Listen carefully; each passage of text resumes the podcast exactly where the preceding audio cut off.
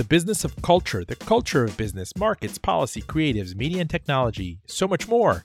Full disclosure, I'm Roben Farzad you should be posting. Everyone should be posting. Everyone has knowledge to share. And I think it is sometimes hard for people to remember that there are, or to realize that there are other people who are hungry for that knowledge. And it trips people up. They're like, I don't know if I should be sharing on LinkedIn. What should I share? What can I say? How do I sound right?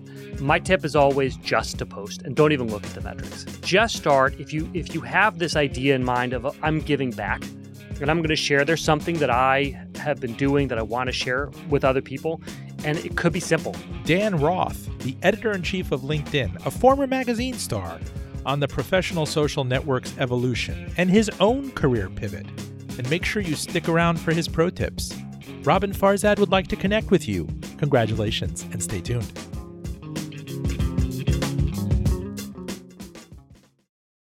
This episode is made possible by the support of Salomon and Ludwin, a boutique wealth management firm dedicated to helping families make smart financial decisions. You worked hard and sacrificed to create and build wealth. They treat advice given to you with the respect your journey deserves. For over 30 years, Salomon and Ludwin has earned a reputation of trust and confidence, recognized by Barron's as a Hall of Fame advisor. More at salomonludwin.com. Full Disclosure Podcast to NPR, Spotify, and of course, Apple Podcasts. The link is fulldradio.com. You can follow on Twitter, Facebook, and LinkedIn at handle Full D Radio. And a shout out to our listeners on WVTF Radio IQ, Virginia's NPR news station. You can DM me to carry full disclosure on your air. Joining me from Manhattan in nowhere else, of course, the Empire State Building in LinkedIn's Manhattan studio is Dan Roth. He is the editor in chief of LinkedIn, the global networking information career colossus. Sir, how are you? I'm great. That's a great description. I've never heard anyone come up with those words together. It's, it's, a, it's a nice fit. I like it. I didn't know how to put it because if I could go and converse with myself in the late 90s when I was very hot for a job at Fortune magazine and I was meeting with people there who agreed to meet with me, uh, they took me to the Judson Grill. It was Justin Fox and Julianne Slovak. And uh, I was like, I want to be a magazine journalist. Fortune magazine is like this thick back then. It yeah. had a thud factor. And they're like, son, you need to study this kid, Dan Roth. He does everything. Like he'll jump into a UPS outfit, he'll go embedded. He is the future of business journalism. And here we are 25 years later, and you are editor in chief of something called LinkedIn. Uh, do you ever think about that symmetry? I think about it all the time. I mean, I think that the, you know, you, what you were describing is a world that doesn't exist anymore. And it was an amazing world. At the time, this idea of big, expensive business lunches to be able to meet people, to be able to fill big, expensive business magazines and uh, send reporters around the world to go do stories. And the one you're talking about is for Fortune's best companies to work for they for a few uh, a couple years I was both reporting it out and secretly working for those companies. I mean that was just it was so much fun. So yes, that was great, but I think the the if you go back like w- one of the things I always wanted to do was just keep learning and trying new things and that is what led me to LinkedIn the way they were kind of explaining it, just another footnote on this, is you want diversification and kind of this small cap growth of Dan Roth and the large cap kind of esteemed value of Andy Serwer, and they will converge, and that is the future for you. So it's very interesting. I'm fascinated whenever I use LinkedIn. It's obviously indispensable for information. If interest rates are surging, if there's bond market consternation, I see all manner of sources posting there initially, first and foremost, especially now because uh, Twitter, I guess they're calling it X, has become such an unfriendly place since Elon Musk acquired it, overpaid for it, and there are arbitrary rules. I mean, you don't see links anymore, you don't see headlines, previews. It it feels like a dictatorship. So I was especially keen to get you on because there's this search for greener social media pastures, greener and cleaner, if you will you know, when I think about what we are trying to do on LinkedIn, one of the areas that has really helped us over the years, and so I've been here now for 12 years, and we've never changed how we see the world or what our role in it is. I keep running into people like, oh, I'm using LinkedIn more, and this is what I'm finding. And I love hearing all of that, but everything they're describing is exactly the path that we have been on for 12 years. It is all about this idea of helping people achieve economic opportunity through knowledge sharing and through talking about what's going on in their careers and in their worlds, and by helping other people learn that information so that they can be better at what they do or what they want to do. And that's it. We have a very tight focus. It is about economic opportunity, it's about the economy, it's about the professional world, it is about your career, it's everything that has to do with work and the working world. And that's it. Those are our boundaries. And I think that has really, really helped us. I don't think the median LinkedIn user realizes that Microsoft acquired it for something north of $26 billion in the summer of 2016. I mean, that is a, a chump change, really, for a company that ends up being worth well north of a trillion dollars. It is a cloud and software colossus. I think about Microsoft's past forays into, if you want to call it content, which again is a word I don't love, but there was MSNBC, there was Microsoft MSNBC in the mid 90s. There was Slate. Didn't it own Slate? Um, Did it? And I, I could have sworn that was a Microsoft property. And now here you are, an employee for Microsoft working in the Empire State Building. What does it mean in the grand scheme of Microsoft? I mean, I, I don't want to get in the weeds, but it's it's really a, rounding error. Uh, to Microsoft's financials, and maybe that's a good thing that you're kind of left alone, that you don't have to worry about suffocating debt like Elon Musk, you know, with his leveraged buyout, or I guess, you know, Facebook is a public company, Meta, and it has Instagram and the others and WhatsApp, and you can maybe fly under the radar a bit more. I am not entirely sure exactly how where we are on the radar. It's not an area that I spend a lot of time in, but I can tell you that we certainly see a lot of activity from Microsoft executives and employees on LinkedIn.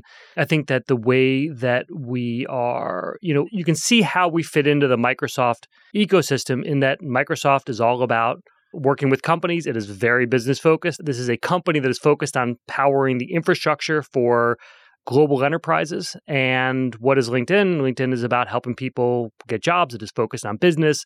We help build the voice of the professional world.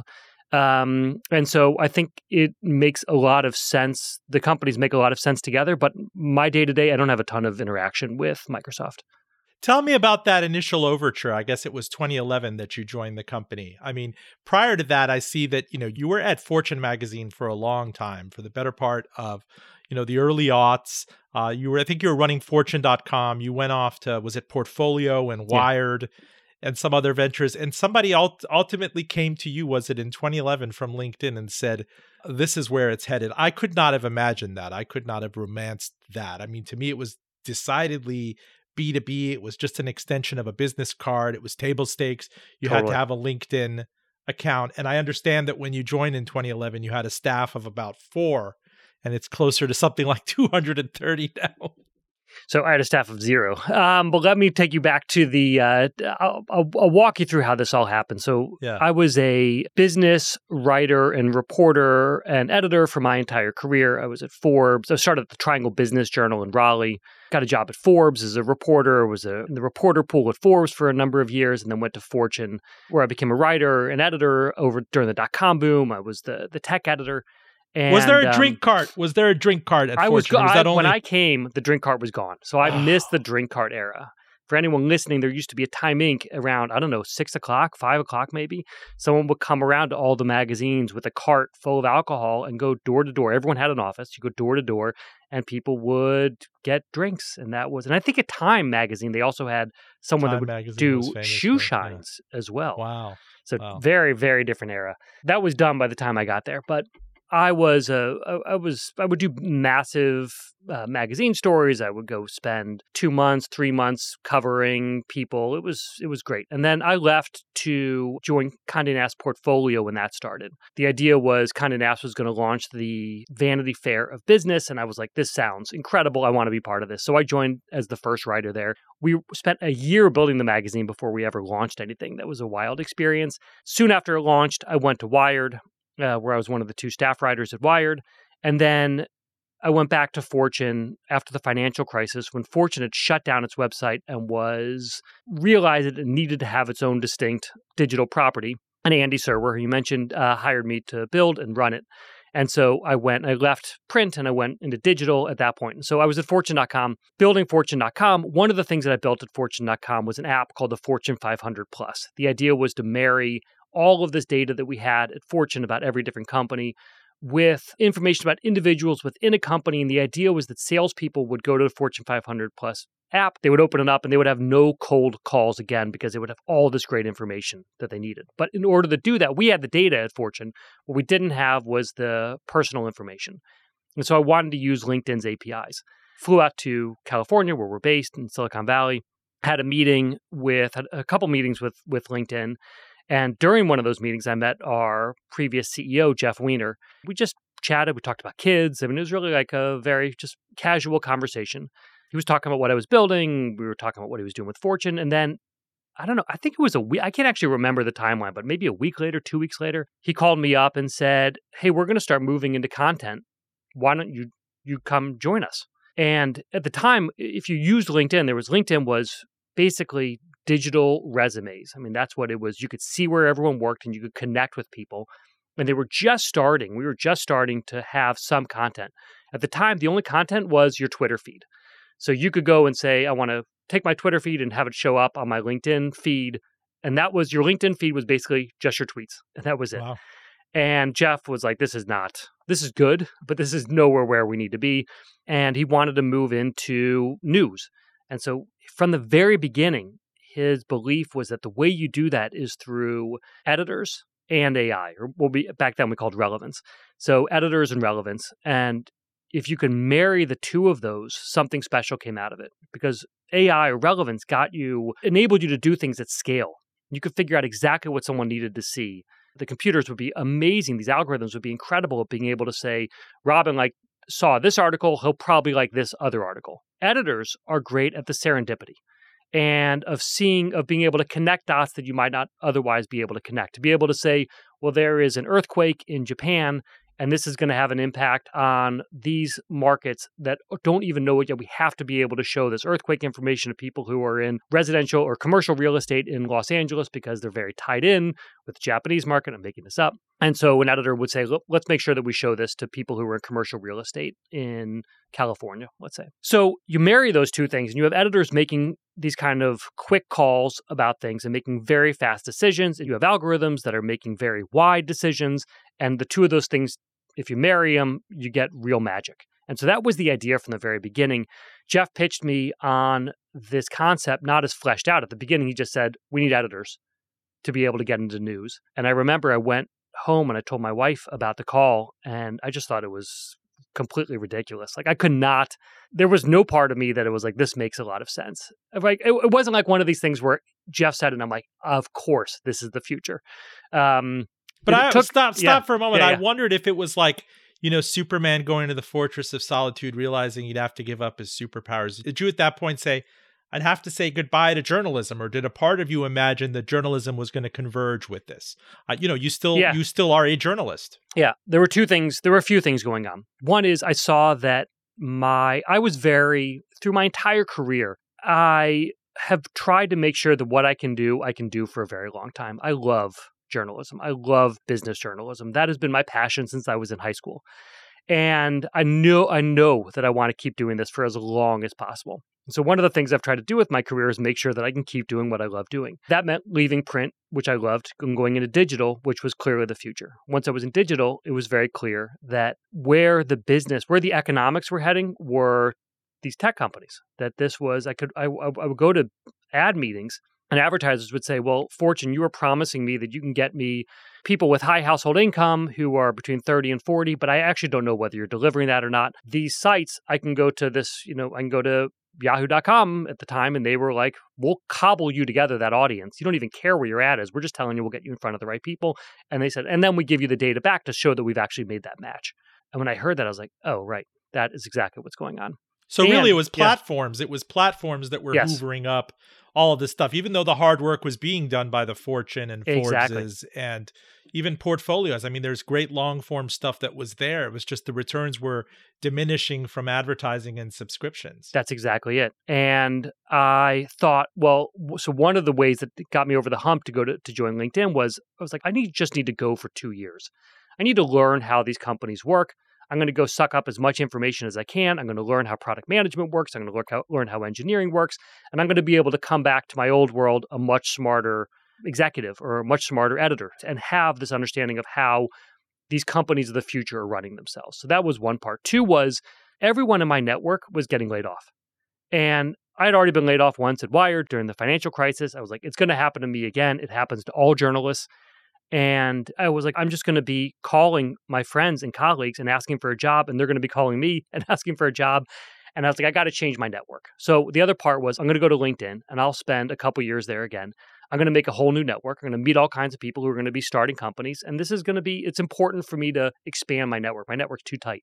So that was the second part. And then I just felt like I could, it's time to take a risk. But leaving journalism was very hard. And I will tell you that I went to journalism school. I was trained in exactly how the media works.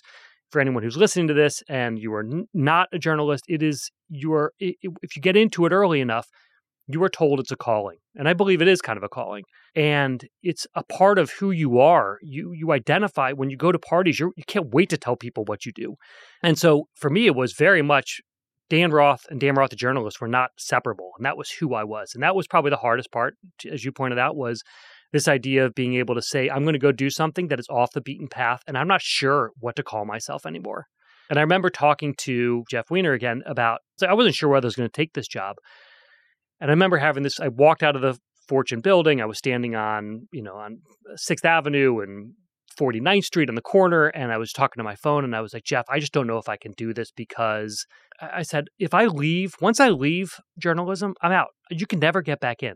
That's it. you you've you've hung up your robes, and you are now defrocked. That's how it works. And Jeff said, Are you sure about that? And I was like, I am not actually sure about that. And it, just that question made me realize that this belief that I had built up about how it works was wrong. He just took the Jenga block out and the whole tower fell. And I was like, mm-hmm. it is mm-hmm. not actually true that I can't. I'm not sure if it's true or not, whether I can get back in. And I'm not sure where my path is going to lead me. And it was after that phone call that I was like, all right, I'm in. And so that's that's what made the decision.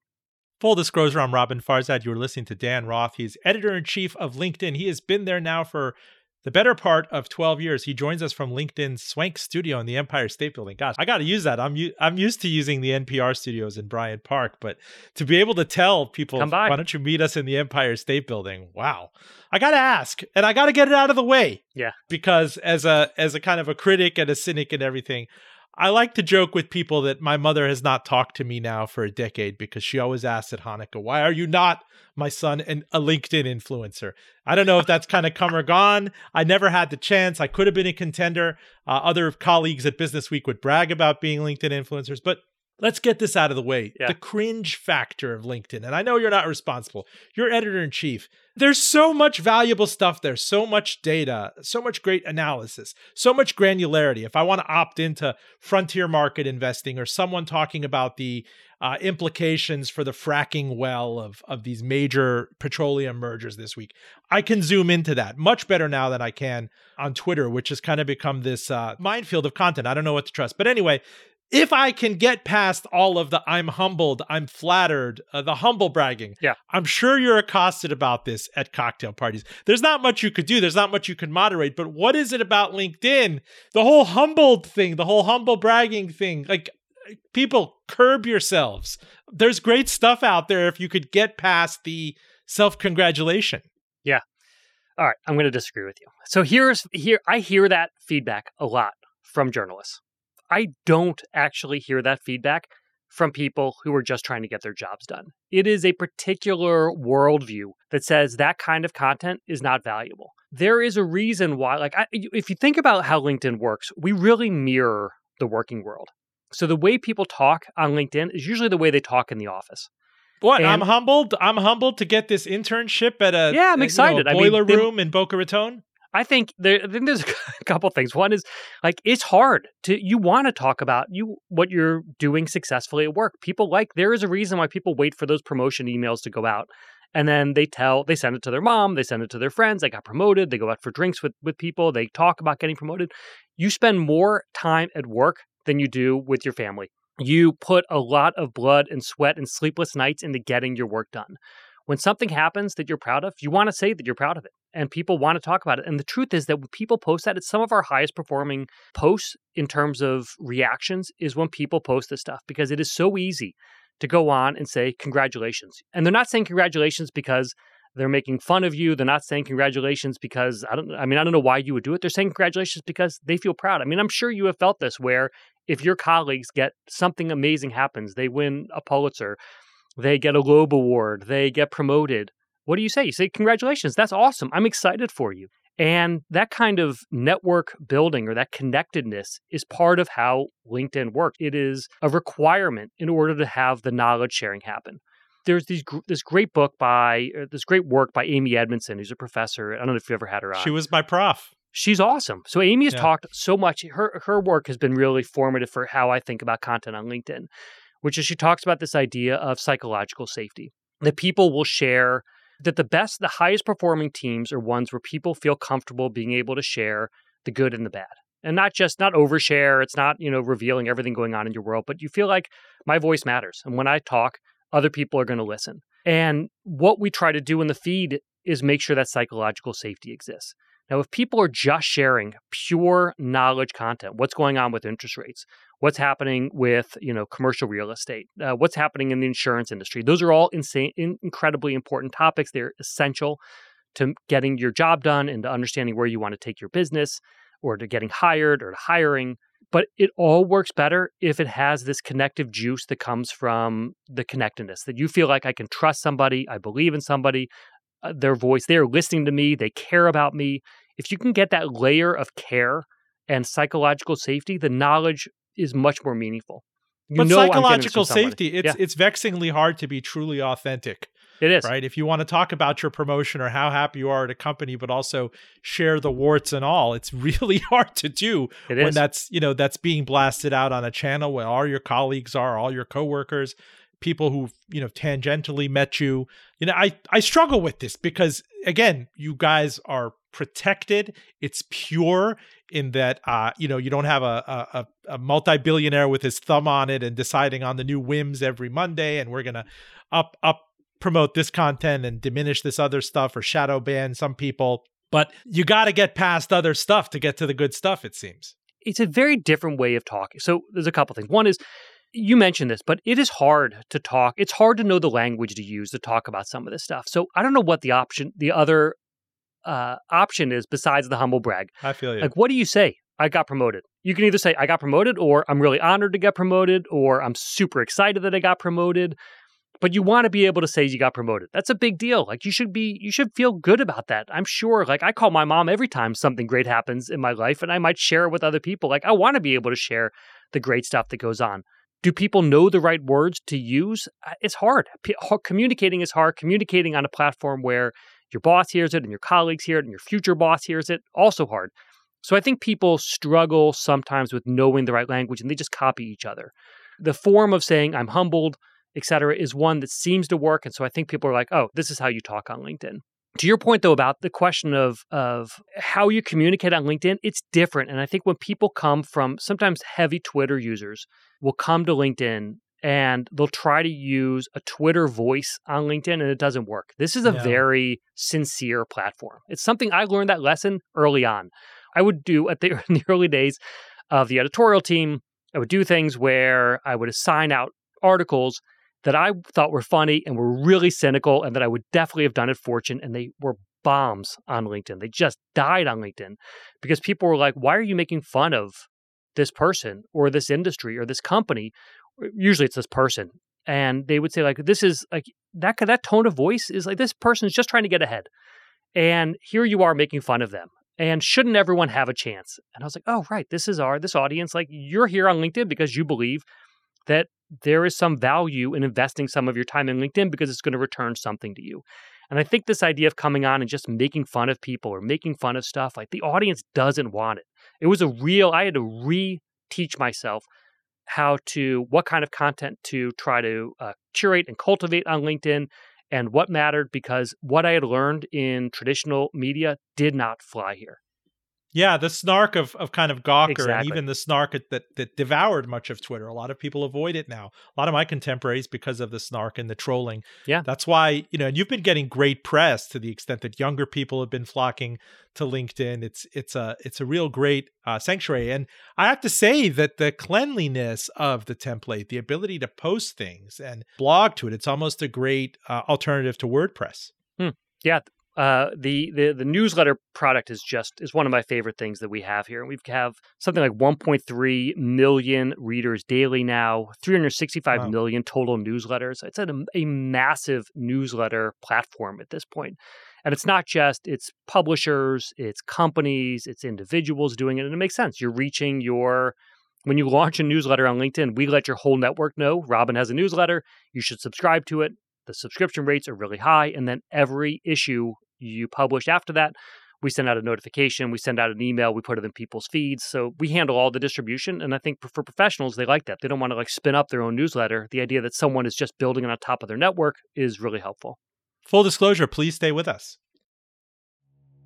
This show podcast to NPR, Spotify, all fine podcatchers, including and especially Apple Podcasts. The link, please subscribe, is fulldradio.com. Again, fulldradio.com. We are on all the socials, including LinkedIn, uh, Twitter X, whatever's left of it. I'm sure we're on MySpace. The handle is fulldradio. And uh, gentle reminder that we have some big honking live shows coming up at the U of R's Robins School. Rashida Jones, president of MSNBC, on November 2nd. We have Secretary Pete, Mayor Pete Buttigieg December 1st at the Modlin Center. We're in the process of rescheduling Steve Inskeep. He's being sent to the Middle East, so do stay tuned. Again, follow us everywhere at Full D Radio. If you're just joining us, my guest is Dan Roth. He is a veteran journalist, editor in chief of LinkedIn, you know what? Let's just call you a global information and career hub. I mean, the way you described it right now with newsletters and all that content that I go to, it's much more useful to me than a Yahoo Finance, which is larded up with banner ads and and junk and everything. I, I had no idea that you have this many newsletter technically under your auspices. Yep. Does Portal even apply anymore to kind of the vernacular of of you know dot com 2.0? I've not heard that word in a long time. I think that when people think about this coming to LinkedIn, it's the idea of a feed that is giving you exactly both what you need to know and what you didn't know that you needed to know. And I think that last part is what I bring from all of my training and every place I've been before. LinkedIn is this idea of for professionals, in, there is some information that they didn't know they needed to know. Now, that's not true for everything. If you were just want to keep up with entertainment news, you might only want specific entertainment news. You just want your Kardashian feed. But if you are want to be a successful professional, this idea of, oh, I need to know what's, ha- I'm going to go into a meeting today and I have to sound smart in this meeting. Or I'm not sure where my company is going. I'm hearing now about these other startups that are amazing. Should I go work for them? What is it like to work for them? All that information is what people are thinking about. And if you look at Gen Z in particular, they are more likely to change jobs and change industries than any previous generation. That idea of like changing industries, that's one the previous generations didn't do. Typically, you would join an industry and that was your industry for most of your professional life. Gen Z is like, doesn't matter. I'm willing to switch. I want to be at places where the values line up to my own. I want to gain new skills. And so they are searching for information about what's it like to work at different companies, what's going on in these industries, who's going to win, who's going to lose, and how do I make sure I'm part of that much savvier about making those kind of hops. And they're using LinkedIn that way for a lot of research. Dan, would you share with us uh, kind of the opening hours and maybe the weeks of the pandemic and what LinkedIn meant to the world? Here I was thinking, by the way, I didn't even know what Zoom was beforehand. One of your sister properties is Skype. Am I wrong? Microsoft owns yeah, Skype? That's right. Why weren't we just switching on Skype or using it seamlessly on LinkedIn to kind of get best information? I know there was a lot of LinkedIn clutching those initial two weeks as the unemployment rate shot up to 14, 15%. People were trying to get clean data about what the WHO was saying about potential lockdowns, about best practices. I want to know what was going on behind the scenes. I know this has kind of become a through line to yeah. every, you know, full disclosure when we talk about where were you when, but I I remember that the NBA was canceling the rest of the season or pushing it out. Colleges were telling people to not come back for the rest of the marking period and I definitely noticed that LinkedIn must have seen such a surge in traffic. Everybody was at home. Everybody was terrified. Yeah. So we, I'll tell you just on a personal level how, or professional level, what, what was going on behind the scenes for me at least as this was going on. So my, the editorial team is a global team. We reach 550 million people each day with all of the, either the original content or the curated content that the editors are touching. We're in 200 countries and nine languages. So that's the team. When COVID started hitting, my team in Asia Pacific was the first to say this is a really big deal. My editor in France was like, Dan, you got to start paying attention to this. This is, we're starting to shut down markets. This is before March uh, of 2020. And I remember in, in the US, we're like, ah, this is happening. That's something that's happening over there. Like, I don't know how big this is going to be. And the global nature of LinkedIn helped us realize pretty early that this was actually a massive deal. We could see in our traffic that there were, you could see spikes, you could see different countries, what was happening as different countries were dealing with the pandemic. And you can see all of our numbers starting to, to really shift as the pandemic was was hitting in each, in each country. So we went on, you know, we sent everyone home and we started figuring out how to do what we were going to do from home. There were a couple things that we did immediately. So when there are hot button, what we internally call hot button issues, anything where you need to have trusted sources, there's an entire editorial plus trust plus note plus product playbook that gets opened up. And that involves making sure that we have storylines, which are our trending news compilations that are put on the top of the notifications. So you'll see, so as soon as COVID hit and this started having an impact, when you went to LinkedIn at the top of your notifications, you would see this kind of trending news item. If you went into it, you would only see curated content that my team was pulling together in each one of those markets, in each one of the local markets from local authorities, from local companies, and from usually heads of state or the health authorities in each one of those heads of state. Plus, the WHO was huge on LinkedIn. And we were making sure that uh, for our members, for professionals, they were getting just the most vital information about exactly what's going on, what the numbers look like, how they need to deal with this. And they were hearing how local companies were dealing with it. One of the things that LinkedIn that we always try to do is make sure that we are showcasing what in particular these big employers are doing. So employers are some of the most I don't know if you if you ever look at the data that comes out of Edelman on the trust barometer. So yes. really great research. So their trust barometer for the last I don't know 5 years has shown that the most trusted institutions are CEOs, subject matter experts in these companies. People are looking to them for an understanding of what is going on in the world you can criticize that. You can say, I'm, this seems, I'm not sure if I agree with that or not. But it is, the truth is, this is what people are turning to for information. It makes a lot of sense to me, in particular, big companies, because they end up having ripple effects on the small companies. And everyone, you're running a small business, you're like, I don't know what to do. You look at to see what JP Morgan is doing, and that helps give you some guidance. You assume that Jamie Dimon has great advisors who are telling him what to do. Or I, I remember the very ill was it Arne Sorenson who yeah. was succumbing to cancer at Marriott and how much that was shared. Exactly. And how really authentic and unbelievable that was. We talked about authenticity before. I miss him. He was looking great. into his eyes, looking at yeah. the sick man, and the guy saying, It's not about me. It was really a case study in leadership and actual urgency and what a CEO would do in a once in a generation crisis like that. And it was overwhelmingly shared on LinkedIn. Yeah. Arne was phenomenal. Great leader. One other part about COVID that we saw, I think is a little bit different for us than maybe for others, is that we saw these spikes in usage of LinkedIn, like every social platform did, like every digital platform did. But what was unusual was watching what was happening to affected industries. So we could see, for instance, the entire travel industry shut down and the retail industry right. shut down. And we could watch the flow of people who were in those industries starting to apply to jobs elsewhere and starting to understand what skills they have that could be applied elsewhere. And you saw this opening where people were like, oh, I thought I was in the travel industry, but it turns out that what I am is good with people. And the insurance industry needs people who are good with people to be able to do claims management in other areas. And you could watch this flow of people applying to jobs outside of any other place where they've applied to jobs. Because on top of a having this incredible feed of knowledge content, we have jobs and we have skills data, and we could see how those skills and how those jobs were changing based on what was going on in the macro. And that was really fascinating to watch. And it was the first large scale shift people from one industry to another that at least I've seen in my lifetime. Dan, if I'm sitting next to you at a bat mitzvah uh, or a wedding or something, I always do this kind of. I imagine it's a it's a Dan Roth type question. If I if I had the luxury of meeting Dan Roth and I had his best practice, he would say, meet a source or a person you never knew and say, what are the one or two things or three things, the pointers, kind of parenthetical pointers, like the you know the yeah. old cl- cliche thing is a, a sushi chef would tell you not to get sushi on a Sunday night if if you're getting the fish shipments on a Monday morning. You know, a funeral home operator might tell you something else, a plastic surgeon.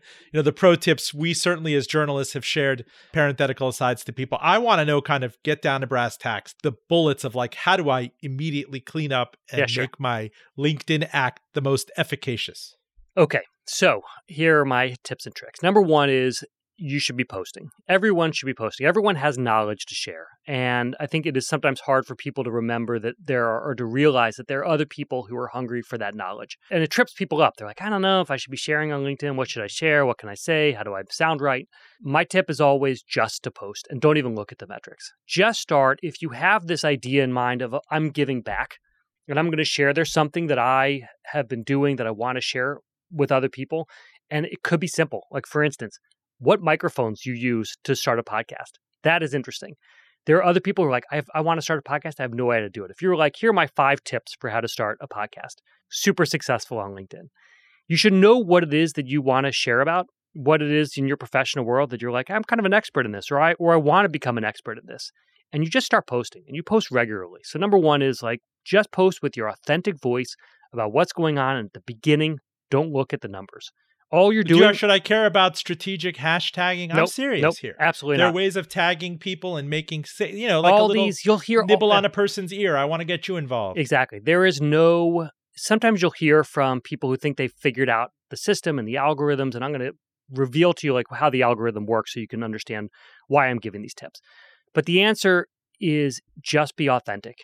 So that's number one. What kind of content you want to do? What do you talk about with your colleagues? Like post that kind of stuff. At mentions are super powerful.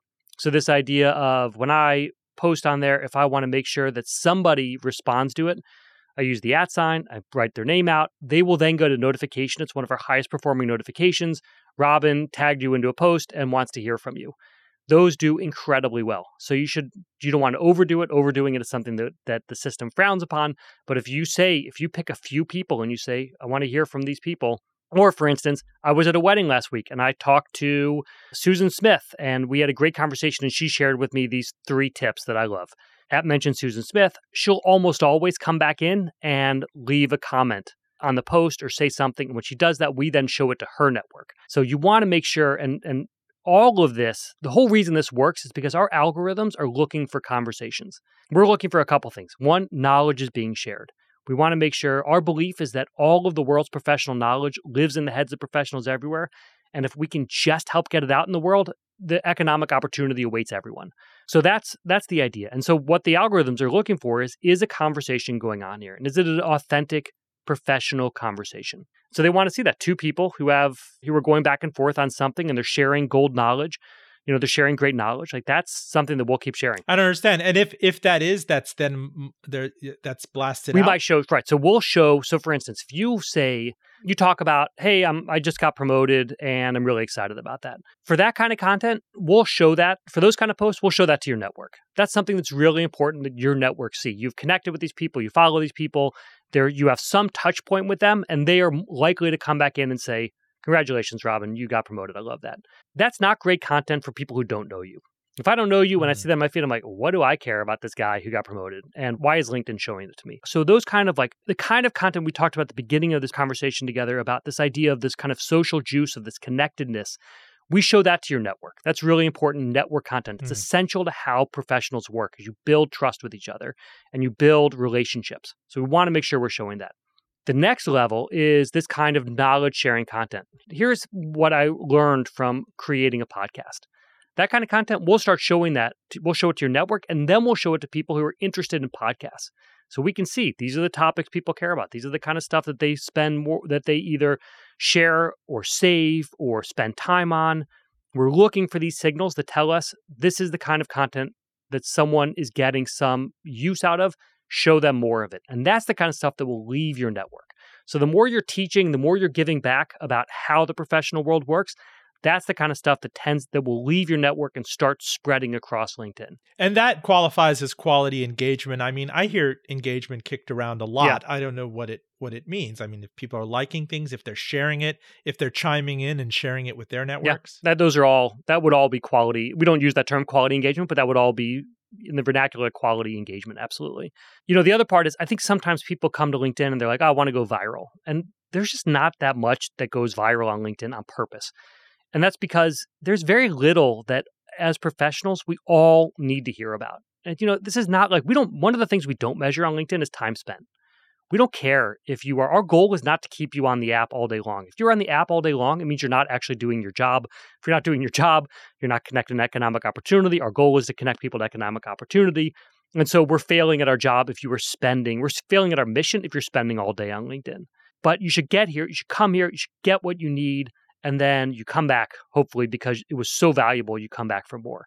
So the idea of viral content doesn't really work with what we're trying to do. We want people to get great information, feel like they learned something, and then it paid off for them in the real world. They got promoted, they got a great job, they got a raise, they found a business partner, they launched a company. You know, it's like a million things. They got booked onto a show or a podcast, or they spoke at a conference, or they got a book deal.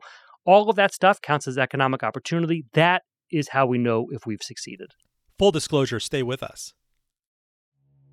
Full Disclosure Podcast to NPR, Spotify, and of course, Apple Podcasts. The link is fulldradio.com. You can follow on Twitter, Facebook, and LinkedIn at handle Full D Radio. And a shout out to our listeners on WVTF Radio IQ, Virginia's NPR news station. You can DM me to carry full disclosure on your air. Dan Roth, editor in chief of LinkedIn. In the 10 minutes or so we have left, I'd like to take the conversation. I'd like to upsell it to AI. Of course, Okay. your parent company, Microsoft, is software cash cow, cloud cash cow. It's had a hand in every pot. And now artificial intelligence is a great driver of, of search and maybe some of the functionality uh, that you could get. I hear people getting more excited about the Excel spreadsheet than they've been in decades because of the AI autocomplete capabilities. But uh, use your illusion a little bit if you let me, you know, channel a little GNR. Can you harvest this data, not in a nefarious way, uh, to help us with analytics and you know all this stuff that you're seeing, motion and movements and analysis and if-then scenarios, to help with the AI capabilities of the parent company Microsoft into something that's truly value added? And I don't know if I just sounded like a lot of uh, PR boilerplate, but I also am trying to get my head around. this. Totally. So uh, I'll tell you something that we launched this year that uh, has gotten me really excited. We launched something called collaborative articles, and this is uses AI and humans to really try to unleash as much knowledge as possible. So again, our goal is to get all of the knowledge of the world's professionals out into the world and being shared. It is sometimes difficult to get people to share what they know because they either don't know what they know or they're not sure whether it's valuable or they're scared to do it or they don't know how to do it. There's a million reasons that stop people from sharing how to be a great accountant or with the value of C++ over C. I mean, I'm, now I'm speaking out of, I, I, I got to rein myself back in because I'm talking about topics that I'm not an expert on. But each one of us has these niche areas that we are experts on or that we know something about. So we did something called collaborative articles that we started in, I think, February, which takes AI and basically we write these, we have AI working with Microsoft here to be able to create articles about specific topics, really niche, narrow topics. It starts, they go broad and then they get super, super niche. Might be about one programming language or one area of software as a service. And we then take that article, which is fine. I mean, it's written by AI. It's really, they're pretty good. They're not anything that you would ever want to spend too much time with, but they're not, they answer the questions but they answer them in a very basic way. We don't actually care about those articles. We care about using them as thought starters to get the real expert sharing. So this is where the magic happens. We take those articles. We then can use, thanks to LinkedIn data, some we can see who is who has skills in each one of those particular areas. They get a notification. It'll say, "Hey Bruce, you are an expert in accounting. We think this is an article where you might have some expertise. Can you come tell us how to really think about this through your lived experience?" And it'll show them an article about, I don't know, GAAP accounting, and it'll ask a bunch of questions. And then you have accountants coming in and saying, well, this is how you do it. You do X, Y, and Z. This is how I do it. And the AI part starts fading into the background, and the human voices start coming forward. But the AI brought out the human voices. And what we are seeing is that people love this. They are like, oh, yeah, I am an expert in this. And what I say matters. And so, like, there was a great one I was on the other day that was about if you're going to give a speech, how to memorize your speech. And it was all of these people who were experts in this area giving these incredible tips. I never went to the, the AI article had faded into the background and it was just an article of tips at this point. And that's when you start marrying AI and humans. And, and our goal is to give humans better economic opportunities. So anything, anytime we are using AI, it is about that. We'll use AI to match content to the right people. We'll use it to get more information out into the world. So we use it as kind of a co-pilot in that in that area. I think you'll see us increasingly use it to help understand your own data on LinkedIn. So there's a lot. It is going to be part of everything that we do at LinkedIn. Dan, in closing, uh, I have a few minutes left with you, and as I, I promised, I mean, in the interest of transparency and vulnerability, you can see my schlumpy setup here. I'm I'm really actually literally humbled by it. Um, and I get knocked on Room Rater whenever I'm on MSNBC and other places. And I promised my producers that I would not. I'm just going to show it to you, warts and all, and everything, to, in the interest of getting your pointers on how best look if if a podcast is table stakes and we're a good you know 15 years into this podcasting boom there's a lot of stuff. There there podcasts that peak that trough that are coming back. But increasingly i think some of the best podcasters at least on on your network offer video options. You see the split screen. Uh, you in the past have written me and said why don't you have transcripts of your podcast available with time hash marks what are the best practices here? What can I do? Because I feel like I've neglected kind of my my LinkedIn shingle. All right, I'm so glad. And I'm asked. not saying yeah. this just out of self interest. I want other podcasters, other content makers, other journalists, other business people to learn from this as well. Sure. So number one, your background's great. Don't the Room Rater guys. I would not listen to them on this. We know that authenticity wins on LinkedIn. This is a very authentic. That's 1991 authenticity. I mean, I'm surprised you haven't upgraded no, this. it's perfect. You want people. People like we have seen. We can see the difference in super produced content versus warts and all content. Warts and all content always wins. And sometimes mm-hmm. I'll talk to executives that are like, I'm going to build a giant studio in my, you know, in our office and we're going to start pumping out content, podcasts and video. And it's like, you could do that, or you could just take your phone and put it up at a weird angle on your desk and record yourself that way. And I guarantee you that's going to work better and save you a lot of money. So, first of all, your background, wouldn't think too much about it. It's great. If you want to start, video works well on LinkedIn, vertical video, you should be posting that. Clips works incredibly well on LinkedIn. There's all kinds of great products out there that will make the editing super easy. And these AI power products are making it easier and easier to be able to create this kind of split screen editing. So that is all accessible to anybody. You don't have to have Hollywood producers doing that. That being said, so uh, so, so that's all one kind of area to think about. But what matters more? But you're in a swank studio in the Empire State Building with a Shure mic. Let me just point out that I am sitting. You can't see the full studio here. I am sitting in a room that's probably three by three. It is just got black foam on it. It's great. Don't get me wrong. It's a great room. But this is the shoebox that I'm sitting in. So it looks like the Charlie Rose had it right. You know, you get like I'm not not in all areas, obviously, but in this one area of having the black uh, background, like that makes everything look look sharp. It's not about the background. It's about the conversation. right. Yeah. And so that what you just hit on is exactly it. it. The only thing that matters is the conversation. So I was looking at your posts, and I'm gonna, and you know, we're gonna we're gonna do this therapy session here in live. Hit me hard. You're not sharing enough knowledge content. You're not share like what is going to work for you and for everyone else is when you say, I sat down and I talked with Pete Buttigieg, and here are the three the three things that really jumped out at me, or the one thing that I really thought of, or here's how I got ready for this interview. And what you need to think about is how am I giving back? Whenever I post, I try to think about who is the person who's listening to this and what value are they going to get out of it. They get no value from me saying, I was interviewed today. That is just not, they're like, great. That's again, like it falls into the humble brag camp. They get a lot of value if I say, I sat down with Roben and he asked questions that I really hadn't thought of before. And here is what I wish I had said. And because that is it helps other people before they do an interview. It shows like I'm being authentic and saying what works and what doesn't work.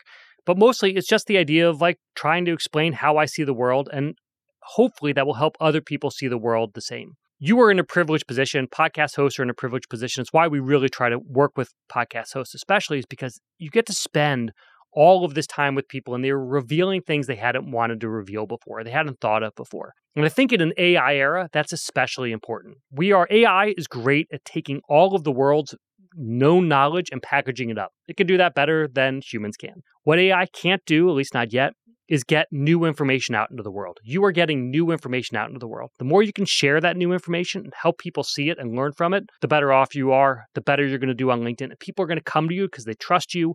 They like what you have to say. They feel like you're helping them. So I think that if I could leave with any like last tips, it is think about your posting as being generous on LinkedIn. How can I? Uh, this woman, uh, uh, Callie Schweitzer on the team, came up with this term, platform of generosity. And I love that idea of the wait, Callie Schweitzer you know, Callie, of Time Magazine. Exactly. So she's here. What? Has this become like a retirement home for Time Inc. people? It's unreal. This is a launch pad for Time Inc. people. Wow. It's the way I like to think of it. Callie's yeah. incredible. That term alone is like it is worth its weight in gold. that platform of generosity is so Callie works with creators every day and it's she teased that out. This is like what people when they start feeling good about what they're posting, it's this idea of I'm giving back. And I think it might sound corny. This is going to sound, you know, if you have your cynical glasses on, it's going to sound, you know, you're going to, you might cringe at it, but it's the truth. If you can somehow give back and if you can say, I'm not going to worry about how this sounds, I'm just going to think about giving back, you're going to do great on LinkedIn. And so that would be my final message is just try to think that way when you're posting and you're going to see success.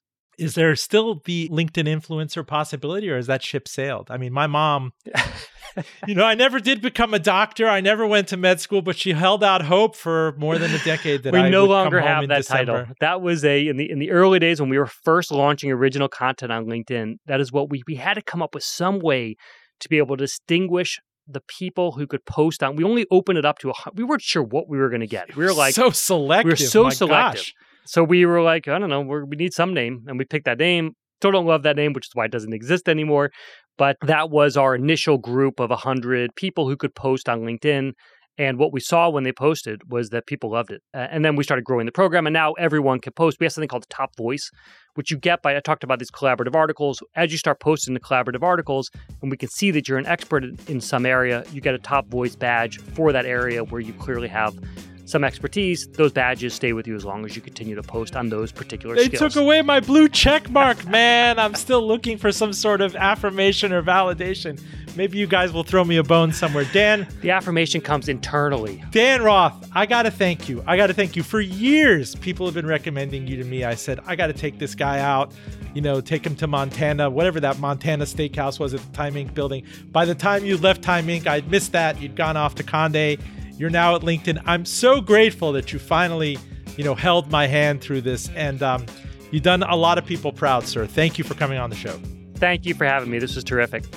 Full disclosure, a special thanks to Claire Morgan and Case Graham at Notterly. If you are listening to us on the radio, note that while we often cut for broadcast length, the entirety of every interview is available on podcast. The link, please subscribe, is fulldradio.com. Again, fulldradio.com. Follow along on all the socials at handle Full D Radio. A shout out to our listeners on Radio IQ. We are down in North Carolina on WPVM, out in California on KPPQ. You can message me to carry full disclosure on your air. My DMs are always open. And catch me every week on both NPR's Here and Now and MSNBC. I'm Roben Farzad. Thank you for listening and back with you next week.